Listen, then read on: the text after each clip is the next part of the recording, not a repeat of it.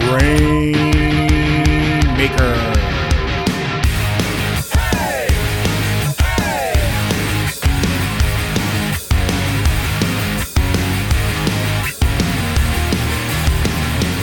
Welcome, everyone, to the Grainmaker Wrestling Podcast, a Prairie Proud wrestling podcast covering everything from Winnipeg to worldwide.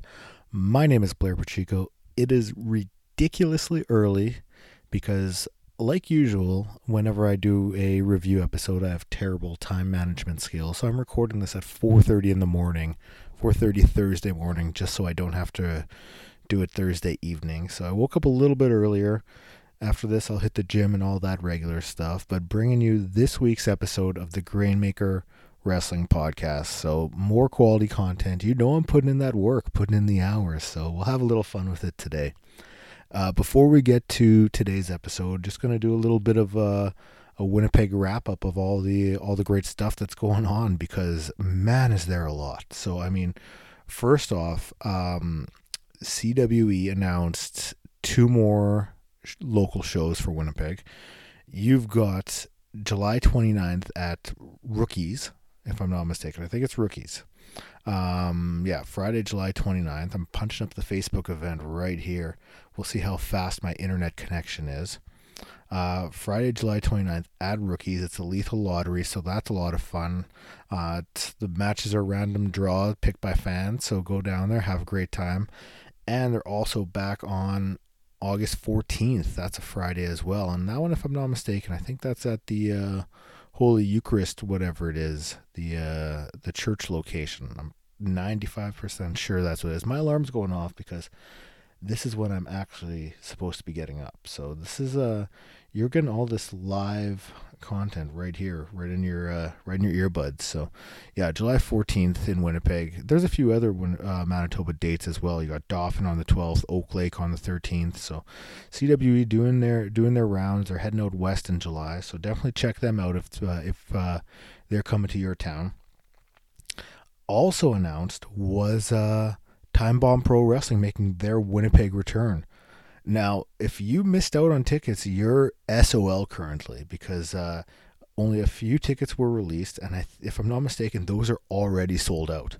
So keep your eyes peeled, and maybe, maybe Eric will have a few more for uh, for want, fans wanting to go check it out. But uh, you might be, uh, like I said, you might be SOL. But uh, they're here. They're coming back July 23rd at the Handsome Daughter. On the card, you're going to see Tyler Colton. Damon Spriggle, Stephen Richard. So there's three announced right there. I think uh, I think there's a few bands on the lineup too. So uh, yeah, July 23rd at the Handsome Daughter. It's gonna be a fucking blast. I um sadly won't be there. I will be in Alberta at the time, but I know uh, from going to a show, Time Bomb definitely delivers. I'll be heading down to their Grand Forks one, July 7th. So if you uh, if you can make the Winnipeg show July 23rd, then you know what? Rent a rent a room, drive down to Fargo for the weekend, and uh, August 4th at uh, in Fargo at Sanctuary Event Center. Grab tickets for that one. You know what? You're going to see Dominic Garrini versus Brian Keith. That match will be an absolute banger. Brian Keith has been on a just a destruction path. He's been ripping it up down there. And uh, his last match with Kevin Ku for Time Bomb great. One of the best local matches I've ever seen. So grab tickets for that one if you uh, can make the Winnipeg one, and you won't be disappointed. You can go down to Fargo, grab some Buffalo Wild Wings, maybe some Jimmy John's, go to Target, and uh, then go see Time Bomb Pro Wrestling and have a great time down there. Now, one more big one for Winnipeg. This this is the huge deal, the huge mother effing deal as uh, some of the kids might say. August 18th. Mark that down now. It's a Thursday. 3D Pro Wrestling presents Mass Appeal. It's at the Osborne Legion again. The first 3D Pro show absolutely whipped. And I'm not just saying that because your boy is uh, helping out, you know, like it was a great time. The crowd loved it. Crowd was huge into it all night long.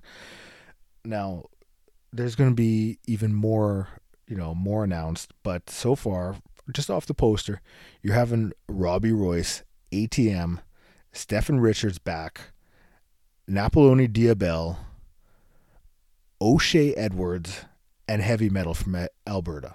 Now, Heavy Metal is one of the top wrestlers in Canada. He's been ripping it up out there. He's doing this thing with top talent um, out in Alberta. So make sure you grab tickets. They're going to be released this week. Um, should be up online, Eventbrite, if I'm not mistaken. And there will be some physical tickets. So uh, I'll have a, a, couple physical ones. Let me know if you want some. I'll, I'll, I'll, I'll make sure you grab one. So definitely stay tuned for more with uh, 3D Pro Wrestling because they are really doing something special. And you know what? It's so much fun to help be a part of that. So just stay tuned for that. Also, if you are in Winnipeg, make sure you head down to First Row Collectibles. Um, they just opened up a new location on Main Street. It's uh, I'm punching up the thing right here because that's uh, that's how we run things. I was able to go down there yesterday. Got to check out the store, talk to uh, talk to Curtis a little bit, and it is a, a nice little store. They got 1835 Main Street. It's right across from the uh, like the Tim Hortons and stuff on uh, North Main, right before Leila. So uh, they've got cards there. They've got autographs, tons of old wrestling magazines, which is really cool to flip through. Um, there's a few that I had my eye on that I want to grab. They got some really cool retro collectibles, um, some newer figures and action figures, stuff like that. So some of the autographs up on the wall are absolutely incredible. So make your way down there. Curtis is doing some great things with that. And uh, yeah, just go check it out, buy some stuff, and uh, be able to talk wrestling. You know, it was a lot of fun just uh, shooting the shit with Curtis yesterday. So they're doing something really great with First Row there. Go down there, check it out, support a local business, and uh, just have some fun. So that's the uh, that's the little local Winnipeg wrap up of all the uh, all the fun stuff going on, and that took a little bit longer than I imagined. But there's a lot going on. There's also a Primo show July 23rd. I don't have tons of information on that, but uh, up on their Facebook, the event page, check it out, and you'll uh, you'll get everything you need up on there. This week, though, due to a little bit of uh, time management on my part, um, I decided, you know what, we are going to do a review episode. I was taking a look what to do. Um, there was someone suggesting Great American Bash 92, which I'm going to do because uh, the card actually looks a lot of fun. I punched up my network subscription, still had it, so I was just perusing around and uh, thought, you know what, I'm going to review WWE Raw from July, oh, what's the date? July 5th, 2004. That was their Winnipeg return to, you know, televised wrestling. They were here in 95 for the In Your House. Took a bit of a break, never really, didn't really come back, just doing the house shows and stuff.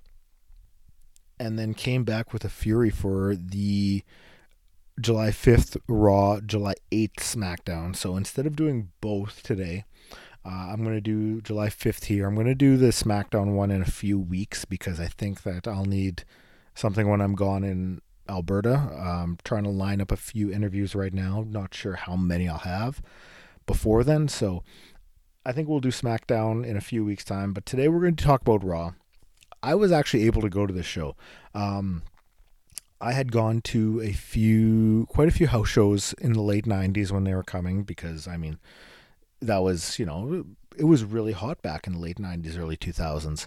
I remember seeing Jericho's uh, in ring debut here. It was a nightstick on a pole match, I think, against Boss Man. Rock couldn't make it, so they had to come up with a new main event. That's what it was. So Jericho's in ring debut for WWE. Uh, I remember seeing Edge, one of his first moments coming through the crowd, and he just laid a shoulder into my buddy as uh, he got in his way. so um, when they made their return to TV in Winnipeg.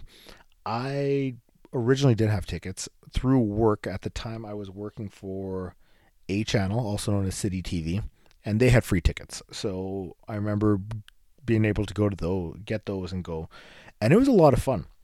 I mean, I was still was paying attention to, still watching regularly. I'd watch Raw all the time.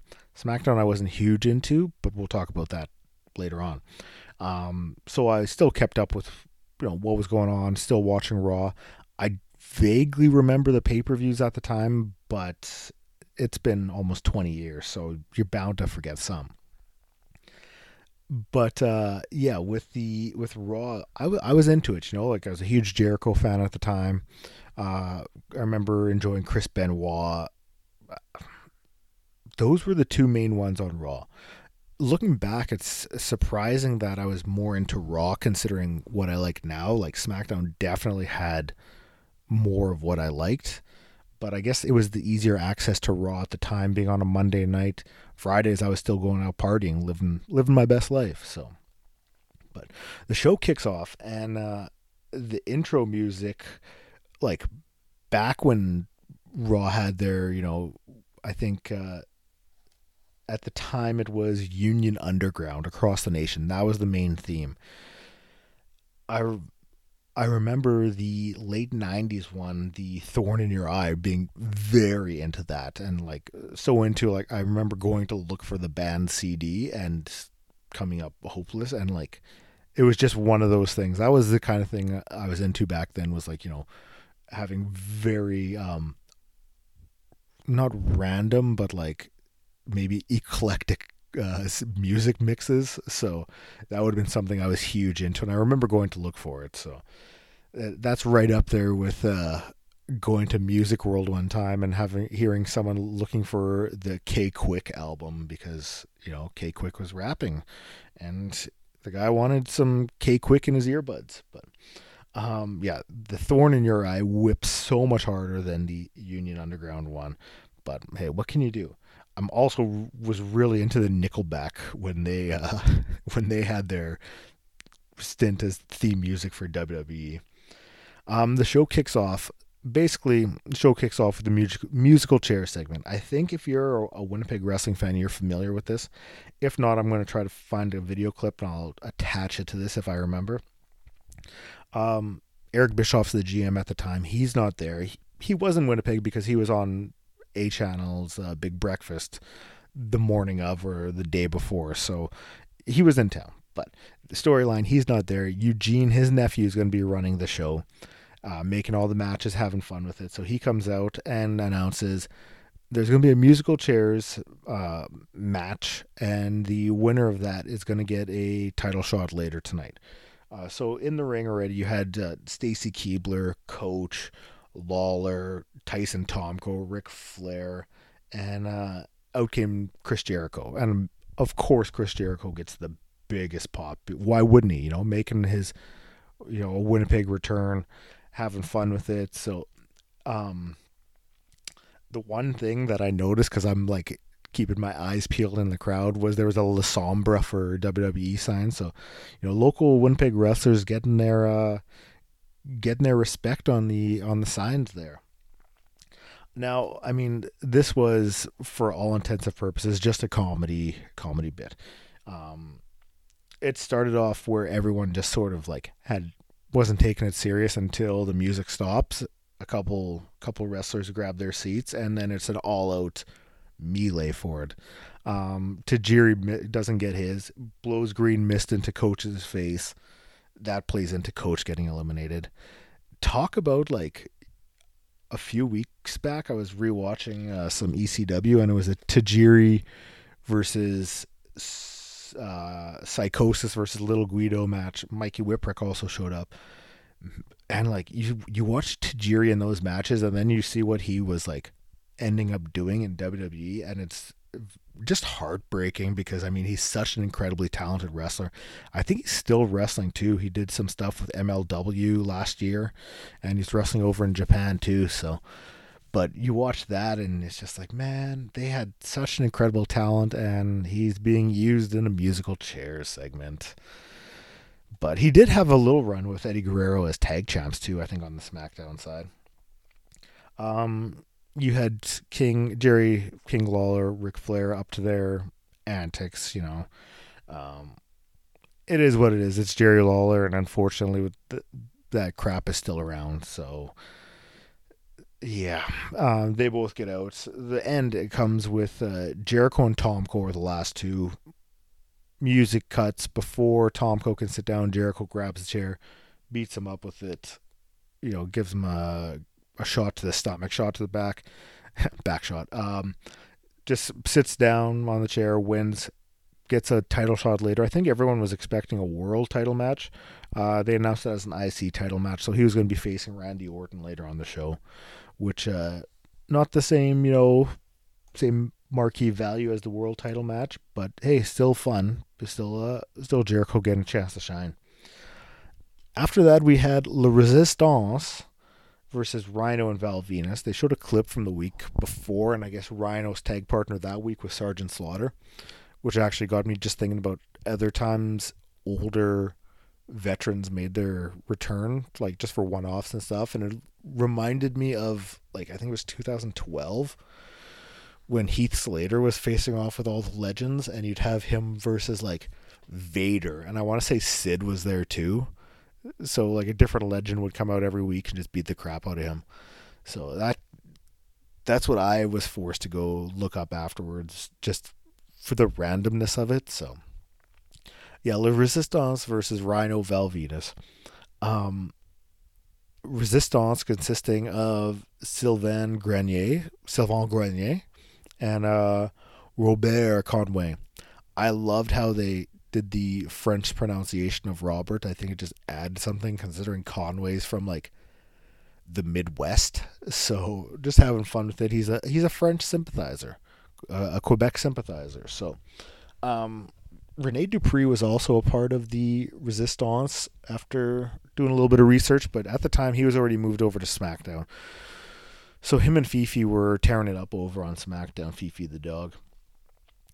Um, there really wasn't a whole lot to this. This was your very typical early 2000s Raw match. Um, Resistance, they they were the tag champs at the time, rocking one of my favorite tag title designs. That and the uh, WWE title at the time, the black strapped with the. It was right after the big gold. Yeah, it was. Uh, because WWF and WCW merged. They brought over the world title, and WWF at the time had the bigger WWF title. So it was right after that one, the one that Brock had as undisputed champ. So um, they were the tag champs at the time. They won with it was sort of like a Magic Killer esque uh, version of the Magic Killer, except I think they flipped a different way, which was actually a really cool finish and something you didn't really see a lot of back then. I think it stands out more now. So they ended up getting the win with that, leading to their pay per view match coming up, I think, the following week. So backstage, you had Evolution walking around looking for Eugene. Just some, uh, just some backstage shenanigans. They see a bouncy castle in the.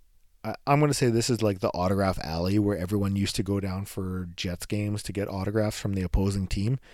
Where I was lucky enough to go walk Joe Sakic to his bus and get a autograph back in 1996 when I was a huge Colorado Avalanche fan. Um, so that's where I'm assuming the bouncy castle was. And when I was talking to Curtis yesterday, we both brought this up because I told him the episode, and the thing that stood out was the bouncy castle. So, um, Eugene's down there. It's basically just setting up some future matches.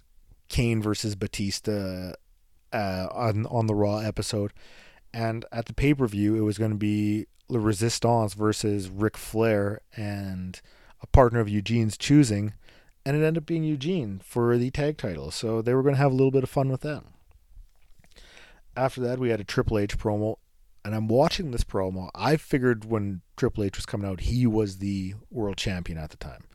And I drew a complete blank of who it was. I couldn't think of, I couldn't think because, I mean, Brock wasn't around. Um, Austin and Rock are both gone. And then it's like, oh, this is 2004. He starts his promo, and Chris Benoit was champion at the time. And I could not for the life of me come up with that. I had completely forgot about Benoit's world title reign. So uh, it's basically just hyping up their match, talking about what a miracle it is that Benoit is champion. He's got a title match against Benoit Vengeance Day, which Vengeance or Vengeance Day, which is the following week. So it's basically just hyping up that. I was never a huge Triple H guy. Like when he was upper mid card DX I was into, but as soon as he made that like leap to the main event scene, I could not get into him at all. Just I couldn't. I know he had some great matches, some great feuds, but for me, I had just completely checked out. Uh, after or midway through the promo, out came Edge, and I was surprised. I always thought Edge was on SmackDown at the time, but he was a Raw wrestler. So he comes out, and the one thing I gathered from this was how poor of a promo Edge was at the time. Like it was not good. I'm sure he's gotten better since then, but not really being huge into him. I shouldn't say that. Tag Edge, I was into. Um, upper mid card Edge, yeah, but sort of like the same thing as Triple H. When Edge had his big main event run, I wasn't a huge fan, so I didn't get to see a lot of it. So to me, he's always just been like the upper mid card tag title guy. I know people love Edge. Uh, they talk about the Edge Cena feud, Edge's world title runs, his matches with Undertaker. But for me, that's all like never. I haven't. I've seen very little of it. So I did go look back because watching Edge and Triple H in the ring together, it made me wonder, like how many matches those two had. And I think they only had one or two singles matches. Great American Bash in 08 and I think they had a couple triple threat matches but for the most part, they never had a huge feud, which is surprising considering they were both at the top of the WWE food chain for so long. So they have their little promo. Um, yeah, I mean, there's a, a brawl with Evolution. They had come out. All the, this is going on, and I'm just thinking because I know Edge had like before this, he had a history with Winnipeg wrestling here as I think it was Sexton Hardcastle um, doing the Tony Condello Death Tours, wrestling for Tony Condello here. Uh, I think it was IWA at the time. Him and Christian were doing matches here. So that's what I was kind of thinking when all this was going on. I kind of missed what happened, but during my refresh watch because I did not remember a lot of this from when it originally happened. Let me just turn the page here. It's like story time with Blair Pacheco after that we had Kane versus Batista, and I mean, talk like, like I said before, it's surprising that I was as into Raw as I was because I'm not a Kane fan. I wasn't huge into Batista. I think I'm watching. I was watching more week to week just to see something special happen, sort of like most fans were doing with Raw in like the late 2010s. You know, that was why I was watching. Like, oh, maybe someone's going to show up or have some fun. Because, man, when Shane McMahon made that return in like 2016 on Raw, like I was going nuts, like texting friends and just like wide eyed. So I think that was one of the key things of why I kept watching Raw. You're still watching just in case something big happened. And same with at the time, you know, maybe like an old ECW guy will show up or a WCW guy. So uh, Kane came out and I, it was the Finger Eleven version of his theme, if I'm not mistaken. Unmasked Kane, I was could never get into. I mean, even Masked Kane, I was more a fan of, but Unmasked couldn't buy into it. And now current Kane is just a shithead, so I have no use for him or what he's promoting down in Tennessee. So, um, Batista, however, uh, short story back in 2013, I think it was, uh, went to a house show. The main event was Kane versus Daniel Bryan in a cage match. On the card was Batista. He had just made his return to WWE, doing the short little stint, going into WrestleMania, and I can't remember if this was before or after. He's there, and I remember he's wrestling at House Show in Winnipeg, and there was a radio DJ from Power 97 in the front row, and this made national news um, because the radio DJ was just yapping at Batista. And I think he lunged at him or he threw a drink or something to like I think he put his hands on Batista. And as soon as he did that, like Batista just rocked him. Um it was only a shove, but the guy went flying and then they're going back and forth. The guy ended up getting he lost his job because he was an idiot who couldn't control his liquors. So I will flat out say it like don't put your hands on the wrestlers. It's that simple. So he got shoved. He lost his job, and he was made a fool. So I was like a, uh, I could see everything. I was like, they were on like the north side. I was on the west side, and I was in the same row and everything. So you could see everything perfectly. And you're watching this, and you're just like, man. So dude got kicked out, lost his job, and there you go. So I'm not sure what happened to him. Um, yeah, both these guys. It was more fun telling the story about what happened than this match was. Because uh, not a fan of either of these two. Uh, Matt Hardy, who was feuding at Kane at the time, he came out, caused the DQ, and uh, yeah, Kane ended up getting the win because he attacked Kane. So there was a backstage interview with Matt Hardy, and it's just hyping up the feud. And I guess the storyline at the time was who was the father of Lita's baby, Matt or Kane. So that was the general thing with all of this. I vaguely, vaguely remember this feud. Um, I remember Snitsky punting the baby, the fake baby, more than anything. That's what stands out to me. So just some classic, some really great WWE storylines. Uh, there was a promo for the Diva Search, and this was like a five minute thing. The only thing that stood out was I noticed Christy Hemme was in there, so I'm assuming that was the one she won. I mean, she was only there for she had a cup of coffee with the WWE. I think she's more known for her stuff with TNA, ring announcing and managing there. Um, after that, we got Jericho versus Randy Orton for the IC title, and uh, they showed a clip. Jericho actually he got the Order of the Buffalo Hunt earlier that day. Uh, I was meaning to Google other people who have won that, but I lost track of time because that's what I do with these, and didn't get to that. But um, what was what's notice notable is like even then like the reinvention of Jericho because he was a different version. He was still different than when he first showed up, you know.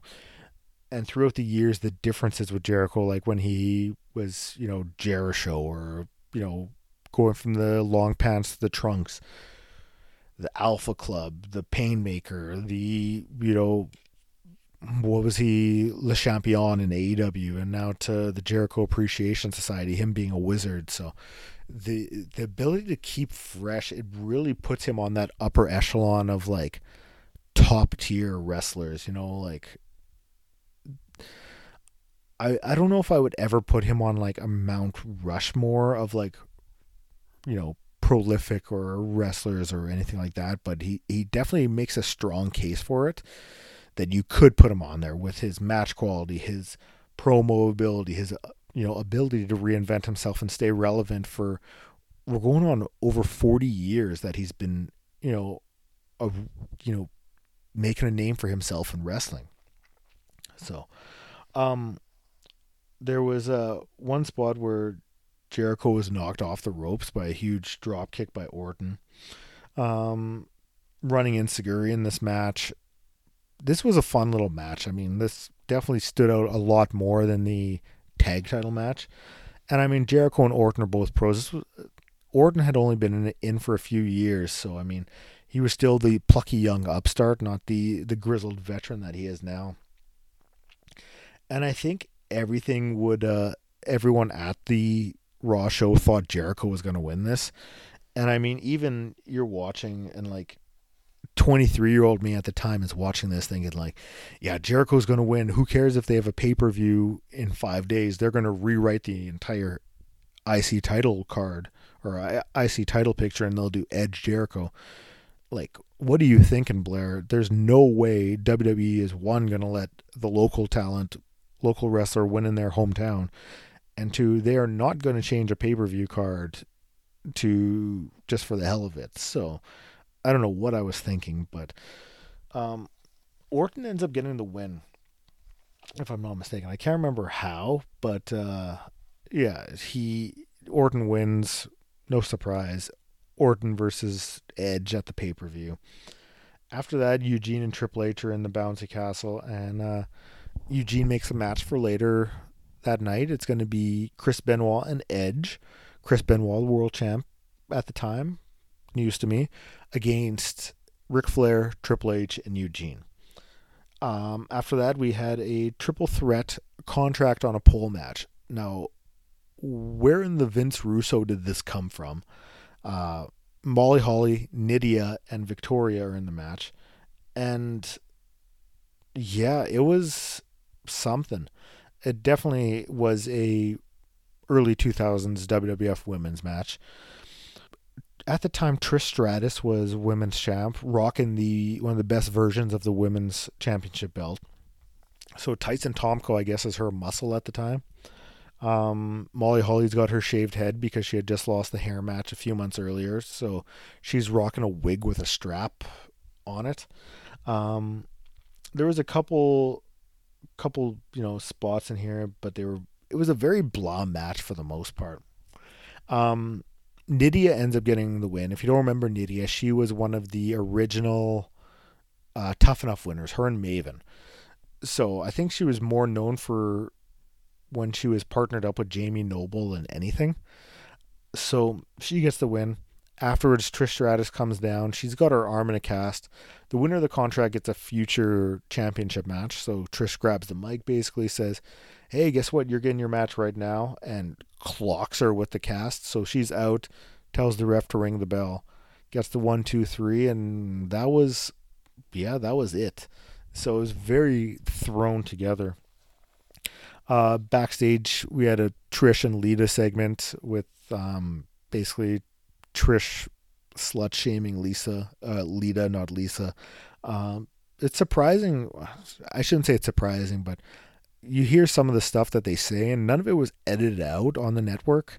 Where you know a lot of that can be, it can be some hateful stuff that, hateful, disrespectful stuff that they talk about on there. It's surprising that it's still on there. Um, after that, it's a Eugene promo, and it's basically Eugene Triple H promo, and it's basically just Triple H manipulating Eugene. And man, they had some questionable storylines in WWE between this and like the Triple H Kane Katie Vick bullshit. Like, what the hell? Like, how did they think that this is entertaining stuff? And like, we're just watching it, being like, oh, this is great. Like, I it kind of irks me that I was into it as I was looking back at it because it's it's not good. Like flat out, you know, just like a lot of the attitude era stuff. There's some great moments, some great matches, but for the most part, a lot of it is not good stuff. Um, we wrap up with the main event, and it's a handicap match: Evolution and Eugene versus Edge and Chris Benoit. We got that absolute banger of a Chris Benoit theme, the Our Lady Peace one. So you know you're getting your Canadian content with the music. They, uh, I can't remember if this was on the Forceable Entry album or what, but back then they had a lot of bands doing wrestler themes, and it was uh, it was kind of nice. You know, you're getting a different version of the theme, but like an actual band doing it. And a couple years back, I remember grabbing the WWF Aggression CD, which was all the hip hop artists and rappers doing the themes. C Murder doing the Gangrel theme absolutely whips. You had Run DMC doing the DX theme. Method Man doing the Rocks theme, if I'm not mistaken. Who else was there? Mm, I can't remember. I know Old Dirty Bastard was on there. Um, Snoop Dogg was on there. Snoop Dogg and Dub C did Steve Austin. So you had tons of these hip hop artists doing wrestling themes, and it was great. Ice T did the Godfather's theme because at WrestleMania 15, Ice T actually sang or rapped him to the ring. I have, like I said, zero recollection of Singles Edge. I thought at the time he was still doing tag stuff on SmackDown, so this was news to me. Uh, the majority of the match was actually just working over Benoit. He gets the hot tag, edges in like a house of fire. Um, then they worked over Edge for a while, but he hit a huge enzuigiri. I guess at the time, like enzuigiris were like the big move in WWF because everyone's just locking them in. Benoit gets a sharpshooter on Triple H. The crowd is absolutely going nuts for this. You know, I mean, you had Benoit from Edmonton, loved in Canada. He's honoring Bret Hart by doing a sharpshooter in Winnipeg. Of course, the crowd's going to go apeshit for it. So the end comes. The referee's out. Benoit has the sharpshooter on Triple H. Eugene grabs a chair, whacks uh, Benoit with it. Triple H hits the pedigree, gets the win, going into the pay per view. Triple H has the upper hand, you know. So I remembered very little of this card besides the musical chairs, and I mean for good right. I mean, or a good reason because there was not a whole lot going on with this card. Not a lot stood out. The Jericho match was was good, uh, but besides that, there wasn't much to it. I mean, I think I reviewed like four matches or five matches. How is that possible on a two-hour show? The women's match was in like the prime AEW spot where it's like right before the main event. So, yeah, it was good. I mean, I went to the Raw. I remember getting offered tickets for SmackDown, didn't take them, and uh, I kind of regret that now. Definitely at the time, but let me tell you, I rewatched SmackDown as well, and there was a fun little Mark Jindrak Rob Van Dam match that I'm very excited to talk about in the next couple weeks, but we'll save that for later on. So yeah, this was the Raw, July 5th, 2004. If you want to punch it up on the network, give it a rewatch and see what uh, see what I was uh, able to enjoy for a round dose. So thanks for checking out the podcast. I truly appreciate it. I know it's just a review episode, but I appreciate you taking time out of your day just to just to listen to me talk about wrestling. So thank you so much for that. Um, if it's your first time listening, you can find me up on Twitter at GrainmakerPod. Uh, that's where I'm most active, so uh, you can find me up on there. We can talk wrestling up uh, email grainmakerpodcast at gmail.com you can send me an email with questions comments concerns. Let me know if there is uh, a guest you want on or something to talk about anything like that. Maybe one day i'll do a mailbag episode. Probably not because i'll get like two questions so um, it'd be a lot of filler on my end. So that's email twitter up on most podcast uh, streaming platforms apple google spotify so you can find me up on there if you want to rate and all that stuff, that'd be great. You know, um, Facebook Grainmaker Wrestling Podcast. Find me up on there. It's usually just matches or promoting the podcast, promoting local shows, stuff like that. T-shirts. I have them locally. If you would like one, I would love to get you one. They're only 25 bucks a piece. Uh, half of the profits is going to be donated to a local nonprofit. And uh, yeah, they're great looking t-shirts. So if you're in Winnipeg, I can hand deliver it to you. Just let me know if you're in Manitoba or Canada, send me a message and I will figure out shipping and all that. It's not not terrible, and I'll get you a shirt. They're only twenty five bucks a piece. Look fashionable, look great, and uh, help a good cause. If you're not in Canada and want to grab a shirt, you can go to whatamaneuver.net, grab a shirt off of there, twenty five bucks a piece.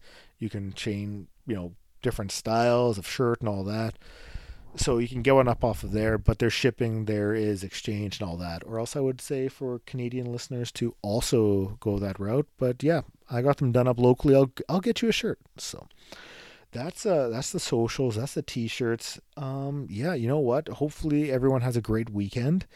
Uh there's tons of wrestling shows coming up. Make sure you grab tickets for that. Thanks again for checking out the podcast. We'll talk soon.